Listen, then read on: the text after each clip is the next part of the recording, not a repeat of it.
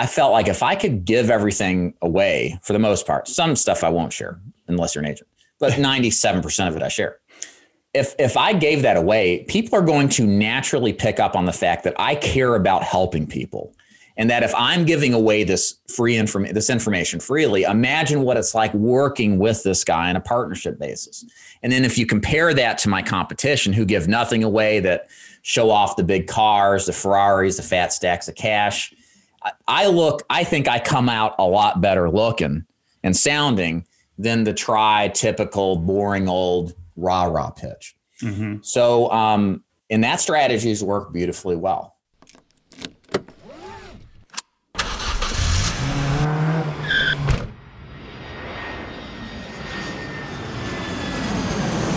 Welcome to Investing in the US, a podcast for real estate investors, business owners, and aspiring entrepreneurs looking to break into the US market. Join Reed as he interviews go getters, risk takers, and the best in the business about their journey towards financial freedom and the sheer joy of creating something from nothing.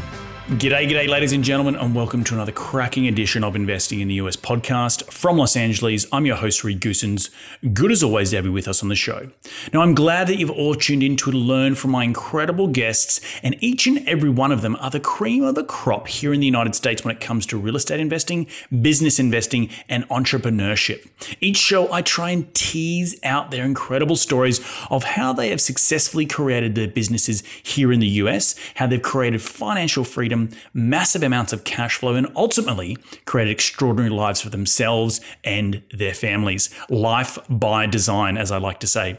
Hopefully, these guests will inspire all of my cracking listeners, which are you guys, to get off the couch and go and take massive amounts of action. If these guys can do it, so can you. Now, as you know, I'm all about sharing the knowledge with my loyal listeners, which is you guys, and there's absolutely no BS on this show, just straight into the nuts and bolts. Now, if you do like this show, the easiest way to give back is to give us a review on iTunes, and you can follow me on Facebook and Twitter by searching at Reed Goossens. You can find the show wherever you podcast on iTunes, SoundCloud, Stitcher, and Google Play. But you can also find these episodes up on my YouTube channel. So head over to reedgoossens.com, click on the video link, and it will take you to the video recordings of these podcasts where you can see my ugly mug, but the beautiful faces of my guests each and every week. All right, enough out of me. Let's get cracking and into today's show.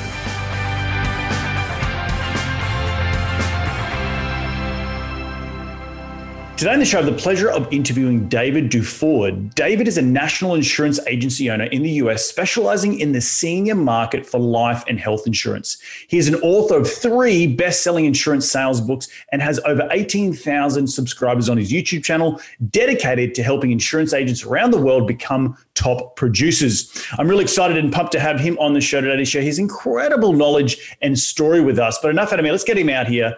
G'day, David. Welcome to the show. How you doing today, mate? Greetings and salutations, Reed. Thanks for having me on. Appreciate it. Mate, my pleasure. Where are you dialing in from today? Chattanooga, Tennessee. You know where oh, that is? Love it. Yes, I do know where that is. It's blowing up right now, right? I hear a lot of good stuff You about can't buy a home, and my house has gone up fifty percent in the last couple of years. I can't complain. That's great. That's great. I uh, my my funny coincidentally enough, my wife used to work for a uh, when Tesla was first coming out a a, a, a community car called Green Commuter, and they would, they would the idea was to take people from their homes and do like a carpool share thing and then pick them up drop them off at a office park and the car could be used as a you know an uber for the next uh, you know for the day then take people home and the first pilot trial was actually in chattanooga tennessee which i was really? quite i was quite surprised about i thought oh, okay. it's very very forward of chattanooga but i guess they're trying to be green and apparently it's really cycle friendly in chattanooga as well yeah, there's there's bikes laying around everywhere. You can just rent them, ride them around for the day, put them back in the rack wherever you end up. So yeah, awesome. a lot of that stuff going on. Awesome, mate. Well, look, enough out of that. Um, let's start the show. And when I, I ask all my guests that come on this show is rewind the clock and tell me how you made your first ever dollar as a kid. Let's see. I think it was from my first ever retail job. I worked at a company called Goodies, a family retailer. You know, sell clothes and stuff. I think they're pretty much gone now and uh, that was my first real job. So I just got started like most people do, work for somebody else. Got it. Got it. And now walk us through your journey into entrepreneurship. In the green room, before we press record here, you're talking about solo entrepreneurship. Right. Your niche is in the insurance business, but maybe from a high level point of view, how did you how did you stumble across becoming an entrepreneur and wanting to work for yourself? I've always been an introvert and I never really played well with people. I never liked the idea of working for somebody else and kind of following their particular standards that I didn't maybe necessarily agree with. And I come from a family of entrepreneurs, so it was kind of born in the blood. That's kind of how I look at it. So I remember doing studying abroad in London at one point, and I was creating my business plan at the time for personal training. And uh, yeah, it was just I don't know. I, I didn't like the corporate mindset, the corporate way of life. I wanted to kind of burn my own path and and create is just a part of me that I can't deny. And, and, talk to me about that because burning your own path is something that I definitely, uh, you know, assimilate with in terms of you know my journey coming to the United States. But what what didn't you like about was just the control factor that you didn't didn't resonate with the, the the the the, grind, the sort of groundhog day that you kept going back into the office wearing a suit and tie every single day, or is just purely the fact you didn't like working with other people? I think it was really just that simple. I mean. Right. I, I only only had like one real corporate job, and that was after I failed out my second business, which we can talk about. But sure. I only worked in corporate America for a year, and that confirmed all my disdain pretty quickly, actually. but yeah, it was just, uh, you know, I think a lot of it was just there's just something inside of me that I can't explain. I just a creative drive. I, I have to do something with it, and, and entrepreneurship is the outlet. And did you did your family growing up have any influence over that, you know, uh, innate ability to try and go out and create something from nothing? Oh yeah, I mean my my grandfather ran a commercial HVAC company in Detroit back in the 50s through the 80s before he retired. Um, my uncle was one of the creators of XM Radio back in, I don't wow. know if you're yeah. old enough to remember that, but XM Radio uh, really started, I think, in the late 90s, early aughts. And then my father was very successful chemical manufacturer, had a couple of plants. So it's it's just that, you know, I just come from that. And it's just kind of what you do you know, mm-hmm. as a man in the family, basically. As you're saying, burn your own path. But but tell us yeah. about that first business and how it failed and, and, and sure. why did it fail? So I graduated college. I went to Boston University. Uh, uh, got back home to Tennessee as quickly as possible because if you've ever lived through a winter up there, you like want to leave. I have. I have. have you? Okay. yeah. So I didn't have a job. I didn't have prospects. I answered a, an ad in the paper about uh, a, a, local uh, uh, fitness company wanted to do a satellite location. So I I did my best pitch to get kind of an affiliation set up. They didn't take me. I proved myself over time when the first guy they hired failed out. And I took it over, started doing well. My first partnership, don't like partnerships because after six or seven months of that, that didn't quite work out. So at that point, I went completely solo on my own. I had a personal training gym. We specialized in what we call small group personal training. So at the time, it was one on one, high price stuff I kind of took the middle ground where it was like a two or three person training session in half the time. So the pitch to the client was, hey, you don't have to spend an hour doing a workout. You just do 30 minutes, we'll give you the same results. And we do it at half or a third of the cost because we've got multiple people in here offsetting, you know, the the cost and it was higher revenue for me. It was really, I thought a pretty cool idea. I did that for five years until the Great Recession hit.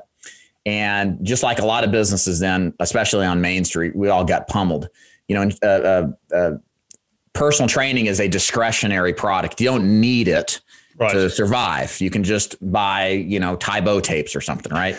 so, go uh, or go for a walk. Oh God, go out your door and move, right? So, I felt the brunt of that, and my marketing didn't work as well. It didn't produce as many leads. It didn't produce as much revenue around 2009, 2010. It was obvious at that point that this business was going under. So um, I got desperate. Uh, first of all, tried getting a real job, first level of desperation. and then the second level of desperation, where I ended up and where I'm still at, is in the insurance business. And uh, eventually started there, transitioned out of the first business, and uh, am here, still here. it's here you are today. Uh, one thing I, I wanted to pick up on, just as you mentioned that, it was um, you didn't work out with your partner, your partnerships. Do you want to yeah. talk a little bit about that? Because so many people who listen to the show in real estate, what you know, the reason you have partnerships in the beginning is because you essentially don't have the money to go and hire someone, right? And you need someone who can work for free to, to, to, to, take one of the hats off your head. And you, you know, it's not all on yourself. So just talk from your perspective in high level, if you want, you don't have to get into details. Sure. what, what happened, why do partnerships in your mind don't, don't work and, and you chose the solo entrepreneurship, right? And, and being the solo boss. Well, I mean, I think about it like this way, you know, in, in the context of like a marriage, a partnership, sure. half of those fail, and these people allegedly love each other before they get together, right? So as far as businesses go, it's the same thing. You have two different minds that have two, two different visions or perspectives. They may not agree with each other on the execution of the strategy. And if you don't have a really open, honest, transparent relationship to communicate in a way that you're you don't feel like you're going to be taken advantage of or or, or something like that, then you're destined to fail. And that's why I think a lot of partnerships don't work out is because one of the parties is is just not comfortable with having open lines of communication. And that's how it was in this original partnership I had with this fitness person locally. Um, we wanted to expand, but I felt like he was stealing from me in a sense of my time and my availability. He was using me. And likewise, he thought kind of the same thing on my end. And there's probably, you know, a bit of truth in both sides. It just wasn't going to work out. And the problem becomes, well, who owns the clients? Who owns the mm-hmm. business and all the stuff that comes from that? And this is a small little business. So luckily things didn't get nasty. But this is kind of why I'm just kind of eh, partnerships, don't like them because unless you've got it, just a, an awesome open relationship and you're a master communicator, it is really hard to make work. And especially if you're going in business with a friend mm-hmm. or worse, a spouse. I mean, this stuff will, will ruin it, ruin yep. relationships. And my, my, know, I can talk about my father. This has kind of happened with him and his wife. They work together and yeah, they are divorced now. You mm. know, so um, it's something I guess on on many levels I just don't like, would rather avoid, and not even fool with.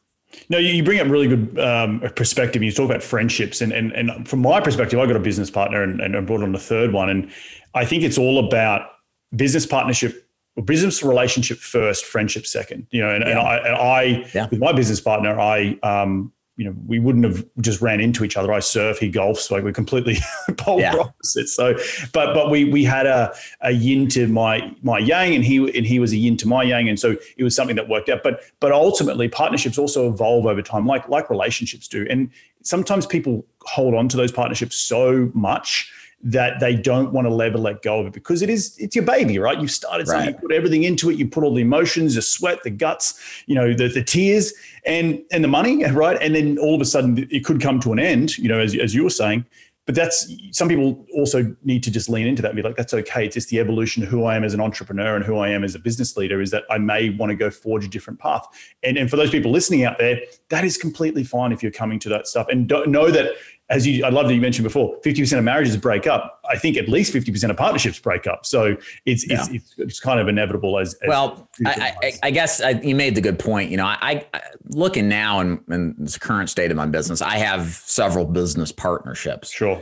But they're not with friends or with families or with spouses. And, and, and again, I, I hit on this, and this is a lot of just personal reflection sure. yeah, and, yeah. and observation it's just to me, you know, you got to separate business from pleasure. That's how I look from it. I I want to keep my spouse my spouse first of all.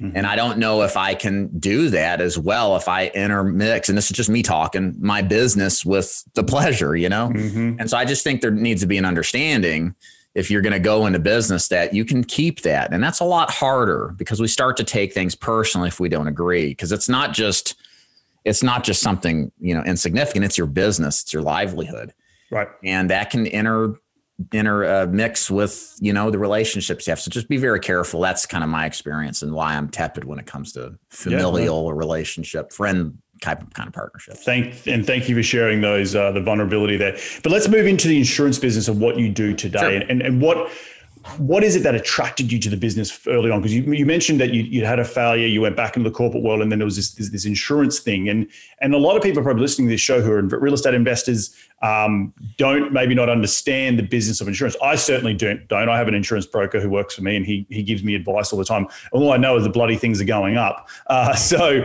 um, but but maybe you can talk a little bit about your niche and, and how you've created. Yeah really because you've got three best-selling books, you've got YouTube followers, you know, you've got the whole shebang in and around insurance, and people will be like, "Oh God, insurance must be stuffy and boring."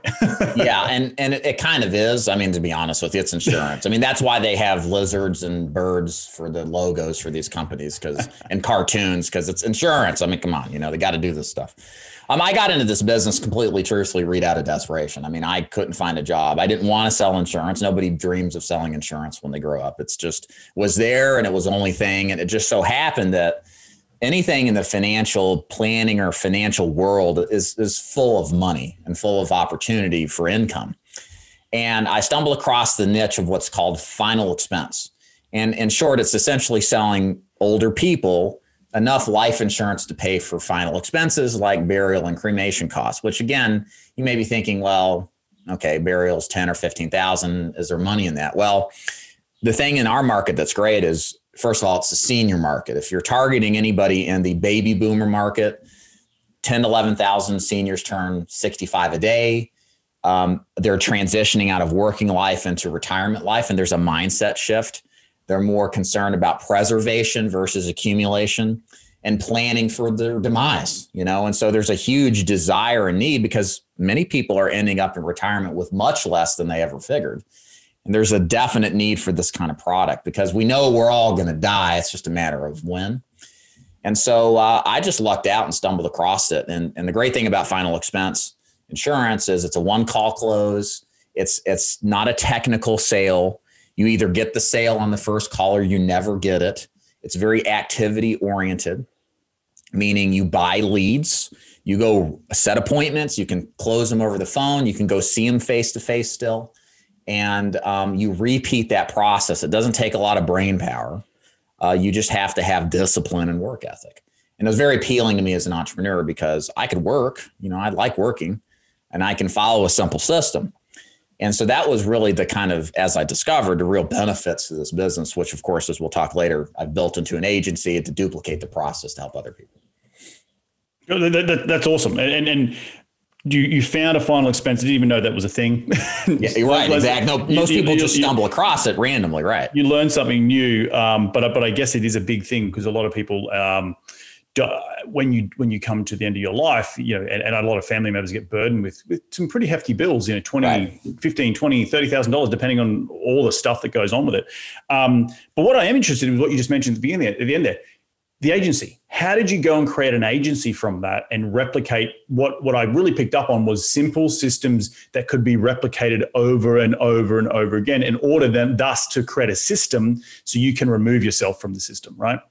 Correct. Yeah. So um, let me kind of tell you the inspiration behind that to begin with, because the weakness of the system I'm describing here is you have to work to make money, which you may think like, well, what's wrong with that? That's normal. Well, there is the ability in the insurance business, much like other industries like real estate, where you can passively generate income. And so there's several ways to do it. You can do it on a product specific basis. Some products pay a residual or renewal income for life, like Medicare products. Um, whereas with final expense at the time, the way that you create residual or semi passive income is by recruiting and building agencies and their agents and essentially duplicating what you know into them. And that's what I decided to do. Um, it was obvious to me. I love to work, but there, I might reach a point. Now I have four kids. I'm in my late or geez, late 30s. Oh God, uh, that I may not want to work as much. And I wanted to make income without necessarily having to grind it out in the field the rest of my life. So that's where the idea of the the the agency came from. And the and the strategy is pretty simple. Um, there's a lot of people out there that hate their job. There's a lot of people out there that want to experience entrepreneurship and the benefits that can flow from it if you tap into it and do it the right way. But there's not a lot of people that know how to do it. They need a plan, they need a blueprint, uh, you know, a process. And people in their research, like I had originally described, stumble across the insurance business. It just dawns on them that, hey, there's money in here. Wow, everybody needs insurance. So you got a huge pool of prospects, but they don't know how to make it happen. So eventually, what people now do and we can talk about this. I all of my lead generations organic on YouTube. People find my content organically on YouTube, build a relationship with me, watching my content, and become inspired to sell this stuff, and then eventually reach out to me. And then I recruit them, teach them the system. They go out there and sell. I make a cut of the difference to call it an override. So while I have agents right now working in the field, and when they make a sale, I'm going to make whatever the percentage is. Yep. But I've got that times several hundred. You know, it's it's a great thing because they're doing the work. I'm just guiding them along the way, and I'm making a little bit from a lot of people. Talk, talk, to me about the stumbling across of the lead gen and the organic YouTube creation because sure. you mentioned that's a strategy that a lot of a lot of business owners because they are so in the weeds and they're in the trenches they don't have the self awareness to say stop I need to create I need to be the key person of influence and create the following and give the information away for free so I can get the the, the worker bees to come in come into my sphere and then they can go off and produce pollen or, or, collect pollen for me. And I'm just, I'm just, I'm, I'm the queen bee. If, I don't know why I said queen bee, but that's you, are there. You're there creating the content, and, and that's not something that every business owner will just wake up one day and go, "That's what I'm going to do." So, how did you come into that sort of mindset to to to to separate and then go and share the knowledge with your with your bees, and so they can go off and make you money? Well, so in our industry, there's this kind of feeling like, well, I don't want to give my my system away I want you to join me and then I'll give it to you. That's the traditional, normal way of thinking. But you know, the problem we have in America, and I would say this is just a natural human thing, is, is we don't trust anybody. Everything's subject to, you know, I don't know if that's quite true.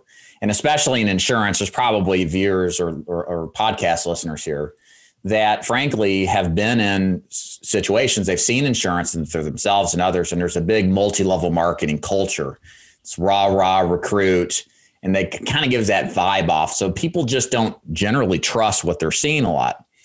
And I looked at all this and I was like, you know, this is the old way of thinking. You know, now we're in a point where we've got to earn the right to, for someone to trust us. And what better way of doing that than giving away the vast, vast majority of training and content for absolutely nothing, for just people just stumbling across you? Because what I thought at the time and even I was resistant to the idea. I was like, this is crazy. But I felt like if I could give everything away for the most part, some stuff I won't share unless you're an agent, but 97% of it I share. If, if I gave that away, people are going to naturally pick up on the fact that I care about helping people. And that if I'm giving away this free information, this information freely, imagine what it's like working with this guy on a partnership basis. And then if you compare that to my competition who give nothing away that show off the big cars, the Ferraris, the fat stacks of cash. I look, I think I come out a lot better looking and sounding than the try typical boring old rah rah pitch. Mm-hmm. So, um, and that strategy has worked beautifully well. How um, long has that strategy been in place for?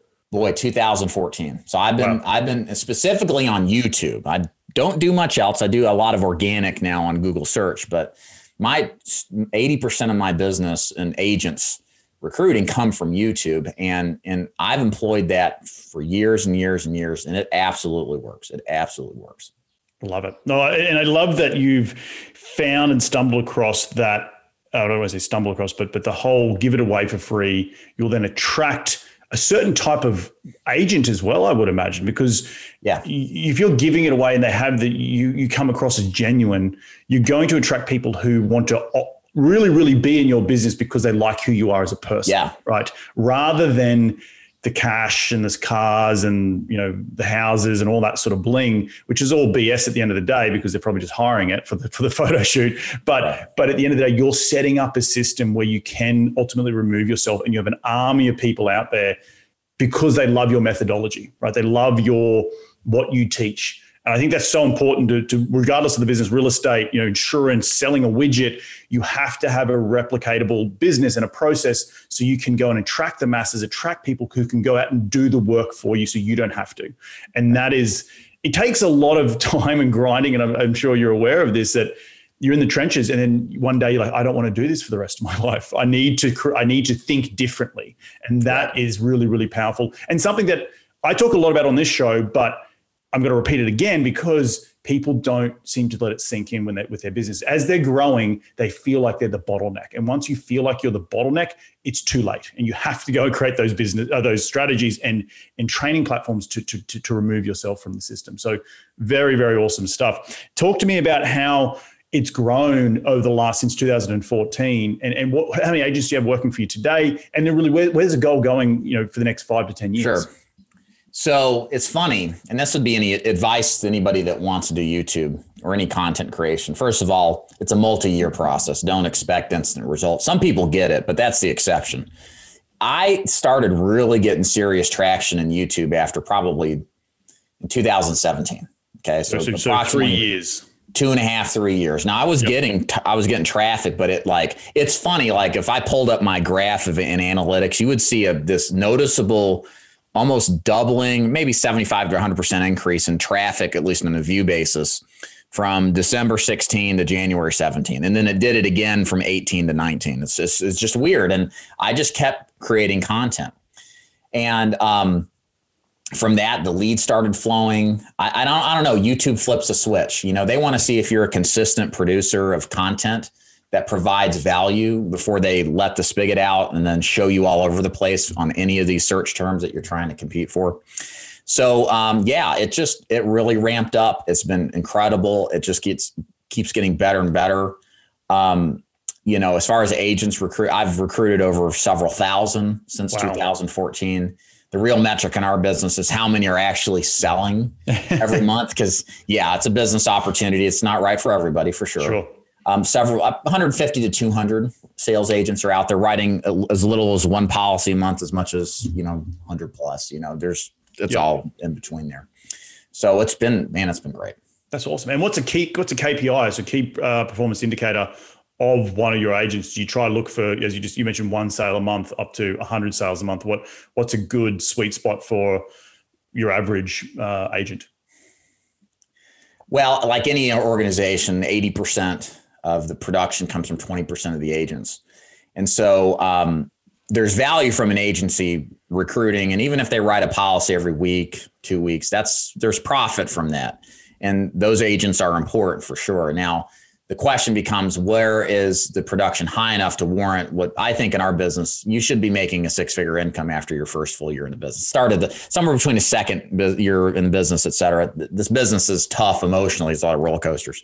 What we look for as far as what is our standard of success to hit that.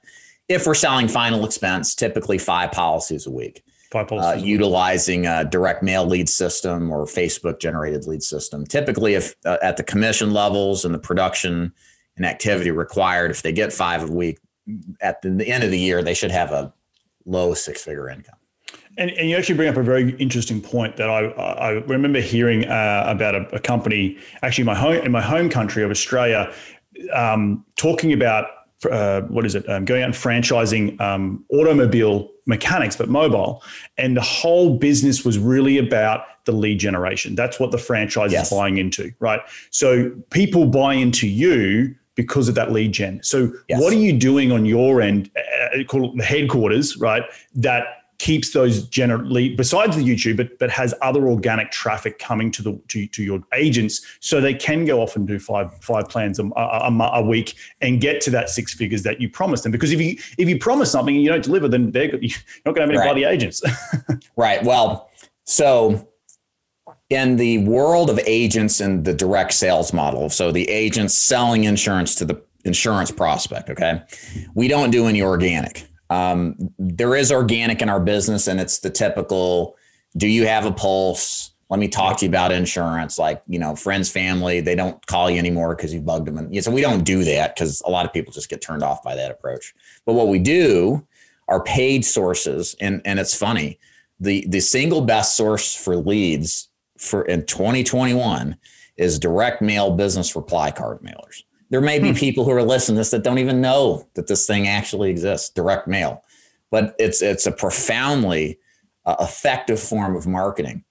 And it was and is, is, sorry to interrupt you. Is that because of the age of the demographic you're, you're you're targeting? Exactly. So we're targeting demo. The demo we're targeting is 50 to 85. Sure. And and and it's a little lower income working class and the type of people that th- that demo is more likely to respond to a direct mail because they've always had you know sure. they had to when before facebook and pay per click and stuff that's how they did business and they carry those behavior traits in but we love direct mail because um, if you're on Facebook, what do you do? You know, a lot of you probably Facebook market. Well, if you're on Facebook, you're wasting time arguing about politics, getting mad about some BS, and then you see an ad and you click it and fill it out, and then you go back to wasting your time. Right. well, that's what our prospects do too. So when you call them up and try talking to them, if you ever get them on the phone, their recall rate is lower. Mm-hmm. The set rate for the appointments is lower. Whereas if we do direct mail, it's funny with direct mail they have to walk and get the card out of the mailbox. They sit down and read it. They argue with their spouse if they have one about should we send this in? Is it a scam? And they go back and forth. Do we need life insurance? And they decide at every moment of this, they could have tossed it out. Okay. They decide then to fill their name out, put their information on a card, and then walk it back. The recall rate and the engagement is measurably higher with direct mail because of that. So when you call them back and say, hey, you sent this card back, it's my job to deliver the information about our plans they're like, oh yeah, I remember a lot of the times. Mm. And they tend to be a lot more serious buyers too because they've seen these cards forever. Many times they've already filled it out in the past, and they know what it's about. So um, we love direct mail. That's the absolute That's, best source. And look, this is my. I don't do a lot of direct mail in, in my business, but is what's the percentage? Is it three to five percent return rate? Like what what typically? Oh, I wish. oh, really? and that's okay. one thing that's been bad. It's funny, and and this is not this is not a well kept secret. Direct mail. Every sure. good agent does it. Yep. And there's a ton of influx of final expense agents because of the senior market. There's a lot more attraction to this. So response rates have been suppressed. And I think it's more of a it's a direct mail problem. I think less and less people are responding to it. So, you know, it's always been bad, but it's not bad enough to where it's still not what, profitable. Like one, one to two percent it depends. Like if I'm in Texas, uh, one percent's great. If I'm in Virginia, which I don't know why, you can get one and a half to two percent. Hmm. But the money, uh, it's so it's it's the investment required. The question is, what's your ROI ultimately? Yep. Because it doesn't matter what the price is per se, as long as the ROI is there. What's the price per lead? You know? Yeah, yeah. Cost per lead. What's our commission level gross? You mm-hmm. know, what return do we get? and that all still works out quite well, even with suppressed response rates relative to 10, 20 years ago. Got it. Okay. Well, that, that's, and, and, and that's, I'm a data guy, right? Like I, am an engineer. That's my background. Like I okay. love yeah. seeing data and going, okay, well, if I just ran, if I just turn this knob right up, even if it is a 1% return ratio, well, I just need to go quadruple what I'm doing right. because that's a direct ROI of X. And I would assume it's exponential, right? Meaning you spend a certain amount of money, but then all of a sudden your leads, because it because you're buying more mailers, because your your cost per mail or your cost per lead becomes cheaper because you're doing more of them, right? Yeah, your ROI sure. then goes up, right? Right. Would that be a correct statement? Yeah, and you know what's cool too about this business is it's it's we there's a lot of talk about scale, especially like with Facebook marketing. If you're sure. doing some kind of direct mail, direct sales strategy, you can do that with direct mail. Um, maybe an agent starts with 20 direct mail leads and then like you said scales it up but what one agent does to sell you know sit down with 20 some percentage of the 20 leads they can quadruple their efforts as long as they want to work more and likely the income will quadruple as well sure. so it's one of those unique businesses where it's where you, you make the money on scale. This is a, this is a game of singles and doubles, not of home runs. Like you mm-hmm. can sell annuities or very large life insurance policies that pay a lot of commission, but final expenses a lower commission, still significant, but you got to play, you got to swing the bat a lot. You got to get up to the plate and swing. And, and the best agents in this business are running 30, 40 appointments a week, face to face or over the phone, using this kind of direct mail strategy, some others as well. And they just do tons and tons of activity, and their income's fantastic because of it. Got it. Love it. Talk to me about your books and your YouTube channel because as we come to the end of the show, I'd love to you know plug whatever you need to plug. But but, yeah. but what what was the, the, the purpose behind creating the three best selling books?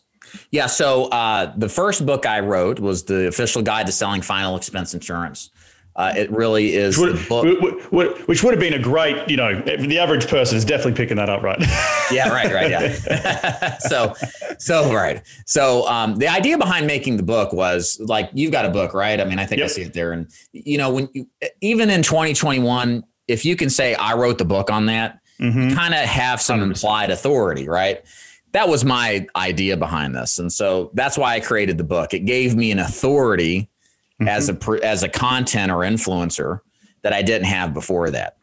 and it, it's it's kind of and it works as a sales message just not intended to be a sales message but people know like and trust me because they read my con it's just another way to convince people to do business over my competition yep so so you know um, that was really the main inspiration behind it is just to say i'm an author i'm somebody that is an expert because the book says so i mean that's just what people imply i'm you know you can think i'm an expert or not but people think presumably if you wrote a book on it you must know what he's talking about and um, that was kind of the inspiration. Um, I, you know, at the time, the other books, the the second book is the Blue Book. It's the uh, um, interviews with top insur- top producing insurance agents. It kind of gives you, I think there's like 10, 15 interviews. Been a while since we've written it.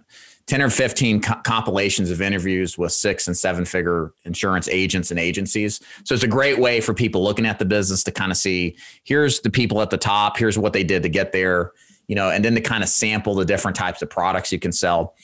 And then the last book I wrote was more of the they call the official guide to selling insurance for new agents. Because again, one of the biggest problems in this business is that this business is full of a multi-level marketing uh, culture. There's mm-hmm. a mass recruiting, very little substantive training, raw raw Kool-Aid drinking is the norm, and it turns a lot of people off, understandably. But a lot of people don't catch on to this stuff till it's too late, and then they leave the business thinking it's a racket. So this book, the official guide to selling insurance, the idea behind it is let me show you behind the curtain what's really going on, what questions you need to ask, what you need to look for so you can actually find an agency that will help you become a top producer because this business actually is great. You just got to find the right people to associate with. And no, it's not a blatant pitch for myself. Um, it's straight up advice on anybody that, hey, here are some factors you got to worry about and avoid. Well, and I love, and then for those people who are listening to the show, and a lot of people listening to the show are business creators, are wanting to be producers of something, typically in the real estate world, but attracting different leads through becoming an authority in as an author is great. And I love how you went from something so simple as your first book into then interviewing top producers. You didn't have to do a lot of ton of work. You were just like, hey, here is a I'm going to put in a book. I'm going to publish something about an interview I met with these really cool people. I think people will, would like to read this, or other agents would like to get some value out of it. And then the, the natural progression into cutting away all the BS and and showing the newbie agents and the salesmen how and women how to start in this business to avoid that rah rah. I think it's very very very very key for a lot of people, regardless of what you're selling. To, to, to, to create that content. And, and it sounds like you're doing extremely well like with my books, it's it's not about making a ton of money from the book itself. It's about being that authority in that industry and being an extension of your your business card, right? Yeah, and you know, you may think, well, this is information people sh- maybe they already know it, or am I being redundant? But there's always new people coming into any business or any industry, and they know nothing. Yep. Part of the thing we see in insurance is these organizations, these MLM agencies, cultured agencies, they take that, they understand that they're smart. They take advantage of people's ignorance. And it's just a rinse and repeat, you know, throw it up against the wall and see what sticks strategy. And, and always taking that role, I found personally, of being the advocate for the little guy, the agent, the person who doesn't know a lot. It affords you so much integrity and rapport with the person that may end up doing business with you. And, it, it's if you can set yourself aside as the the you know the purveyor against BS, then I mean, regardless of what you're in, uh, people want that. People want, tr- and that's the thing. We're in a crisis of trust, and who do we trust? And this is just a problem we're all going through in, in society. And, and if you can take on a role of, hey, this is the way you do it, and you help people without anything in it, expecting in return, you will get a lot in return. Yeah, no, I love it, mate. Well, good. And I love that you said we're at a crisis of trust and it's all about being authentic and being vulnerable right. and yes. showing who you are because that will attract the certain type of lead that you as a business owner only want to deal with, right? You don't want, there's going to be people who pick up your stuff and pick up my stuff and be like, I don't want to freaking talk to this idiot. You know, it's like, great, don't talk to me. Right. uh, you're only going to get the people who resonate with your message and resonate with who you are, which is the power of creating content. Would you agree? yeah, con- content is king, guys. You all, every single person should be doing some kind of content. Uh, if you if if you don't think that you're any good at it, just go on YouTube and look look at some of these weirdos out there. Maybe me, even maybe if I can do it. And I'm an introvert too. I mean, in all seriousness, um, you know, I don't like speaking in front of groups of people. I'm a homebody. I used to be really nervous doing this stuff. It's so natural and normal now. I've done thousands of these. You know, you can learn anything. You can develop mm-hmm. the skill set for this. But content is what separates because 95% of your your co- competition isn't going to bother because of their mindset. You know, oh, I'm not good enough and all this crap.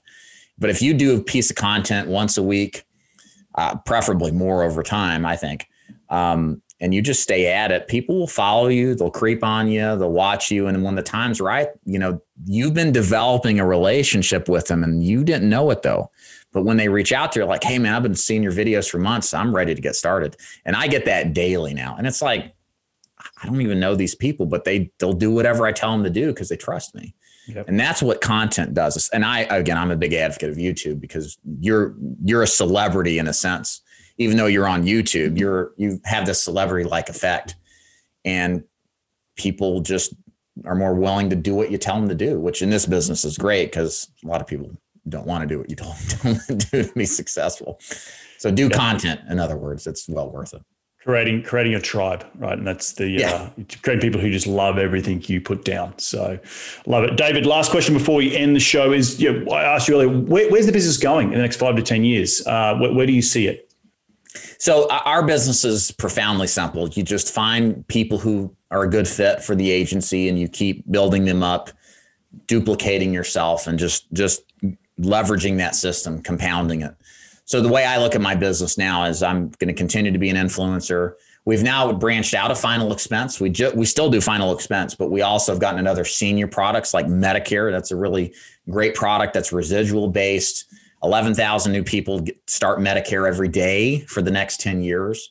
There's a huge untapped opportunity in helping people with Medicare and developing passive income. We're getting into the annuity retirement space, helping people with their money to give them safe money alternatives to the stock market's ups and downs.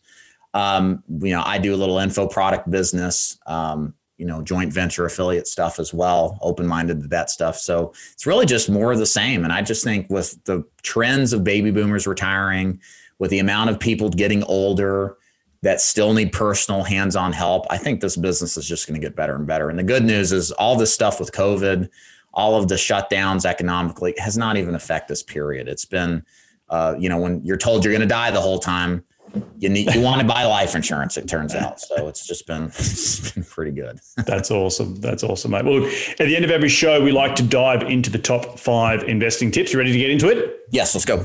Mate what is the daily habit you practice to keep on track towards your goals? Write my goals down follow them execute rinse and repeat. Love it love it question number two is who's the most influential person in your career to date my father love it Question number three What is the most influential tool in your business that you use on a daily basis? And when I say tool, it could be physical, like a phone or a journal, or it could be a piece of software that you just can't run the business without. I love Calendly. Calendly? I, I, I don't have to set my own appointments. Everybody does it. I just point, click, and call. It's it's uh, it's the best tool ever. love it, love it. Uh, in one sentence, what has been the biggest failure in your career, and what did you learn from that failure or that that mistake? I failed selling insurance after a year in, and I learned that the what Brian Tracy calls it's it's I am responsible, and following the fundamentals of any business is critical to success. And when you get away from them, like I did, you're going to fail. Got it. Love it, mate. Final question is: Where can people reach you to continue the conversation? They want to be in your sphere. Where do they go? Thank you, Reed. So, two places you can go to YouTube. Just put in my name, David Duford. You'll see a bunch of videos that way. Just start clicking around and watching them. And then you can always go to my website. I got lots of uh, really good content. You can learn more about my business at davidduford.com. Awesome stuff, mate. Well, look, I want to thank you so much for taking some time out of your day. I just want to reflect some of the things that I took away from today's show. And I think the, the big thing that I took away was, you know, being able to, you know, the crisis of trust and building up a brand, regardless of what you're in. You're in the insurance business. We talk a lot of, to, to a lot of real estate investors on this show, to a lot of CEOs, to a lot of startups it's all having a common thread of building a brand that is around trust and transparency and then going out and creating replicable, uh, replicatable systems so you can attract the right type of, in your case, agents to go off and do the hard work for you and you can remove yourself from the bottleneck. And so many people who interview on the show are solo entrepreneurs. They love that. They never let go. And learning to let go, I think, is the big thing that you've really come into your own in the last since 2014 through the content creation piece that has helped you scale your business. Um, did, did I leave anything out there? That's pretty pretty good. Pretty, pretty well rounded there. well, mate, again, thank you so much for jumping on this show. Enjoy the rest of your week, and we'll catch up very, very soon. Thanks, Reed. Bye. Well, there you have it, a cracking interview with David. If you do want to get involved with any of his stuff, head over to davidduford.com or search his name in YouTube, and it'll come up with all the topics that he talks about in the insurance industry. He's a guy that is well, well versed in it, and there's such an incredible story of building something in a systemized business out of nothing. Uh, I want to thank you all for taking some time out of your day to tune in to continue to grow your financial IQ because that's what we're all about here on this show. If you do like this show, the easiest way to give back is to give us a five star review on iTunes or wherever you podcast. And we're going to do this all again next week. So remember, be bold, be brave, and go give life a crack.